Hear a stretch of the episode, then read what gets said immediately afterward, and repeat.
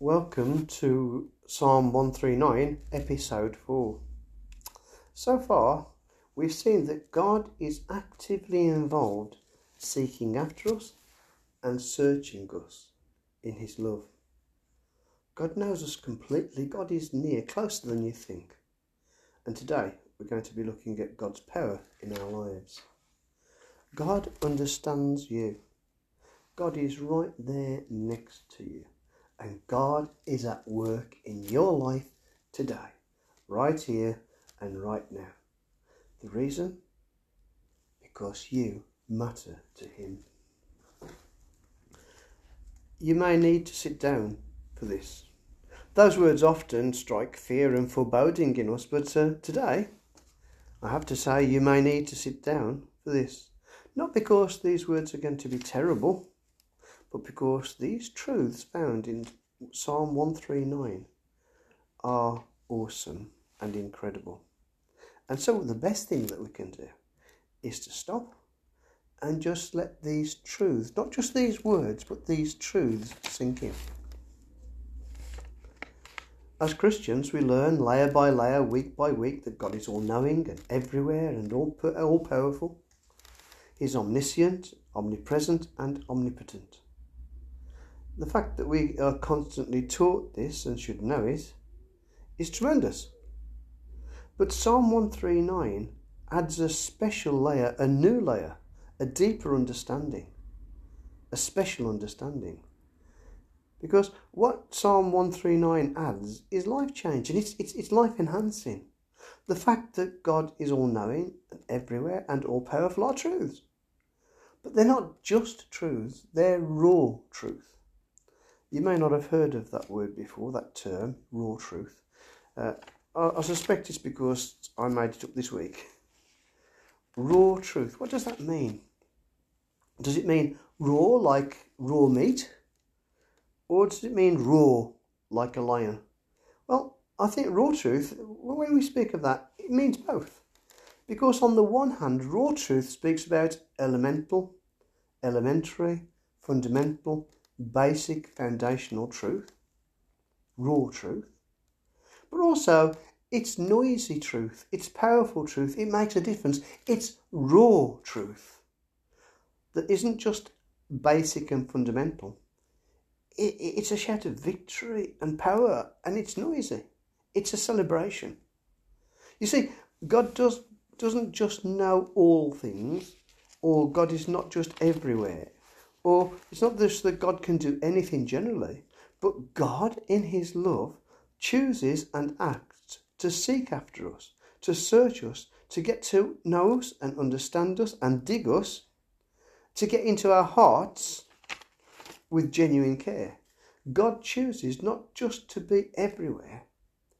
God also chooses to be by our side, to hold our hand, to lay his hand of blessing upon us, to guide us. That's the raw truth. It's not just general theological principles that God's everywhere and can do all things and knows all things, but he chooses to know us, and he chooses to stand by us, and he chooses to make his power available to us.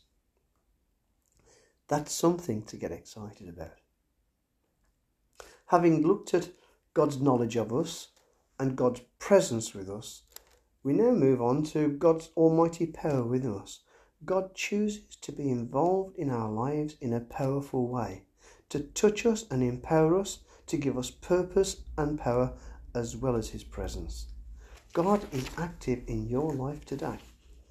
Psalm 139 speaks of three distinct ways in which God's power is available and active in your life today. In verse 10, we read that God's power is dynamic, it's active in our lives. In verse 13, we read that God's power was there right at the beginning when he designed us. And then in verse 16, we see that God's power is working within us as he gives us determination and a purpose and a direction for our lives. Let's begin then with the first one. In verses 13 to 16, we find that we were designed. Let's read those verses to begin with. Verse 13 to 16. For it was you who formed my inward parts. You knit me together in my mother's womb. I praise you, for I am fearfully and wonderfully made. Wonderful are your works, and I know this so well. My frame was not hidden from you when it was being made in the secret place, intricately woven in the depths of the earth. Your eyes beheld my unformed substance. In your book were written all the days that were formed for me. Did you hear those words? God, you formed me. You wove me together. You knit me together in the secret place. I am fearfully and wonderfully made. My frame is not hidden from you. Your eyes beheld me. Those are incredible words. God made you. He wove you. He knit you together. You're unique. You're a one-off. You see, God hasn't got some great human being warehouse up in the sky where he just throws a human being out. Each and every single one of us is a work of art, manufactured, handmade by God from the very beginning. He made you. You're of a unique design. Made. That speaks about forged or fabricated or handmade. God handmade you. Woven together. God put all the different parts of you and your personality and your temperament together. You're unique, you're valuable, you're special, you're woven, you're a one-off. The word knit together is a very artistic word. The idea is that behind that is creativity. It echoes the words of Paul in Ephesians chapter 2 and verse 10. You are God's workmanship. You are God's poem. You are crafted by God. That's really important in these days, you know, because we live in a world of body image. We worry about our different aspects compared to other people. And we say, oh, why are my earlobes like this? Or why are my body shape like this? Or why is my personality like this? Why are my traits like this? Don't complain. Don't envy. God made you, and he made you as you are. We can clearly look after our bodies and ourselves and do the right things, but no matter what, in this day of body image, God made you. He intricately designed you. You're made uniquely by him. As a result, we can step forward with confidence and acceptance, knowing that we are valued and we can give him praise. It moves on in verse 16. We read it earlier. It says, in verse 16, in your book were written all the days that were formed for me. God has determined our lives. He has a plan and a purpose. You are not an accident. Your life has meaning. In your book were written all my days. God was involved in your creation, and God is involved in your life. He has a plan and a purpose and a desire and determination for your life. You have a reason to be, meaning. In this world where people worry about meaning and purpose and what's the point, you as a Christian, as a child of God, have a meaning and purpose and a plan to fulfill. You are valuable. There's a work for Jesus only you can do. It's a very old chorus that we used to sing, but it's so true. You have a special contribution in the world, in your family, at your workplace, in the community, and especially in church. God's hand is upon you. You know, God uses your natural abilities and your experiences and your desires and your ability and your opportunities to do something great. God made you. God's with you.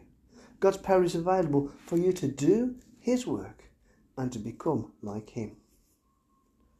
The oldest One of the oldest psalms in the Bible is Psalm 90. It's a psalm of Moses.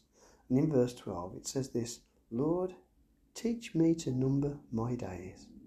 Every day is an opportunity.